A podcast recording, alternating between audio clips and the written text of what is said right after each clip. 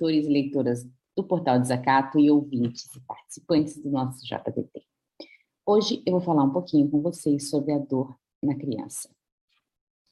Apesar de parecer estranho, as crianças também podem sentir dores persistentes. A dor é uma forma de se expressar e é uma forma de comunicar que algo de errado está acontecendo conosco.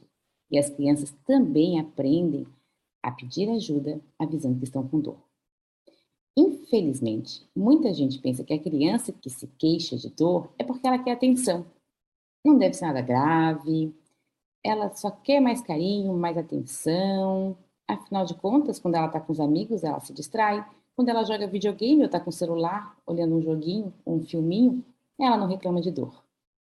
Aí é que a gente se engana. E aqui é onde a gente comete algumas gafes. Quando a criança comunica que ela está com dor, ela está buscando ajuda. Assim como você, quando está com dor, comenta com algum familiar, com algum amigo, com algum conhecido e toma a iniciativa de fazer um agendamento, uma consulta médica, com fisioterapeuta, com dentista. O problema é que quando o médico investiga a dor da criança ou até do adulto, a gente já conversou aqui outros dias sobre isso, às vezes, a dor não aparece no exame. A dor crônica, a dor persistente, ela tem essa característica de não aparecer no exame. Então, o médico, né, os pais responsáveis levam a criança até o médico, ele investiga e não encontra nada que justifique. Faz um monte de exame de sangue, de exame de radiografias, tomografia computadorizada, ressonância magnética, muitos exames e nada. Essa é uma frustração de quem vive com dor crônica. E o diagnóstico pode levar anos no adulto. E agora imagine na criança. Você crescer, né, na criança e no adolescente, você crescer com uma dor sem diagnóstico e sendo classificado ou considerado pelos outros como uma criança que reclama, que quer atenção, que é carente, e não como uma criança ou um adolescente que sente dor.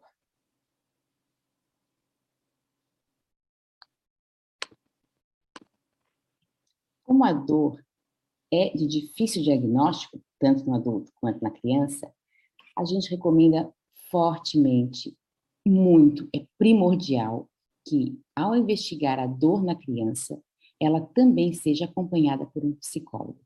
O psicólogo é uma pessoa neutra, com quem a criança não tem uma, é, um vínculo afetivo.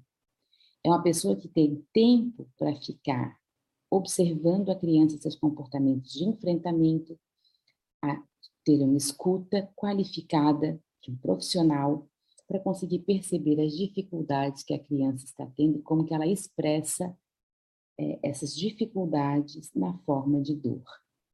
A dor persistente, ela também pode ser uma forma de comunicação da criança que ela está sofrendo não só por algumas dores é, físicas e neurofisiológicas, né, de, de disfunções a nível orgânico, mas também situações de abuso, tanto psicológico, físico e até sexual.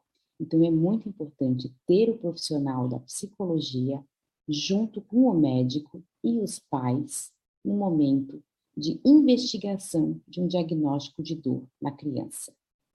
O processo é tão complicado e é um assunto tão necessário que seja discutido, que a gente chegou a fazer um gibi.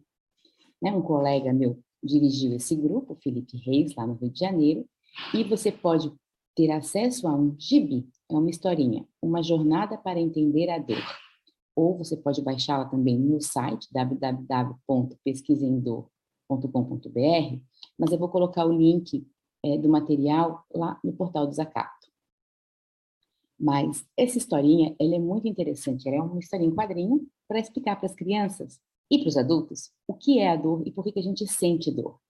Na história, a trama tem um menino que sente dor e parte com a sua amiga para investigar e descobrir por que, que a gente sente dor, por que, que quando ele está no videogame ele não sente dor, ou por que, que em algumas situações estressantes ele sente mais dor. Eu, particularmente, gosto muito da personagem da mãe, porque a historinha ela quebra essas crenças, né, esses preconceitos que a gente tem. Né? E eu, como mãe, achei fantástico isso na historinha, porque a mãe critica a criança por estar no videogame e ser o local onde ele fala que é onde ele se distrai e não sente dor. E é verdade, a distração ela tem um poder de fazer a gente esquecer que sente dor em alguns momentos. Garanto que você, se você sente dor às vezes nas costas, de cabeça ou alguma outra dor, você reconhece que em algumas situações está tão legal o ambiente, você está tão envolvido com uma atividade que até esquece que tem dor. Né? Então, esse é o nosso assunto de hoje. E se você convive com uma criança ou um adolescente que tem dor, nesse processo diagnóstico, a gente tem um papel, além de ajudar e acreditar na dor da criança, é estimular para que a criança tenha mais momentos sem dor. Então, identificar com ela os momentos de distração e facilitar para que ela tenha esses momentos de alívio de dor ao longo de todo esse processo de busca por um diagnóstico e esse processo de tratamento que também não é uma varinha mágica que resolve a dor.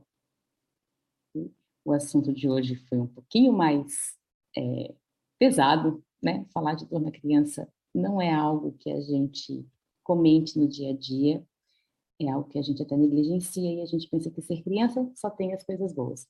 Mas como adultos, nós somos responsáveis, os protagonistas na ação da prevenção, diagnóstico e tratamento da dor na criança somos nós. Até semana que vem.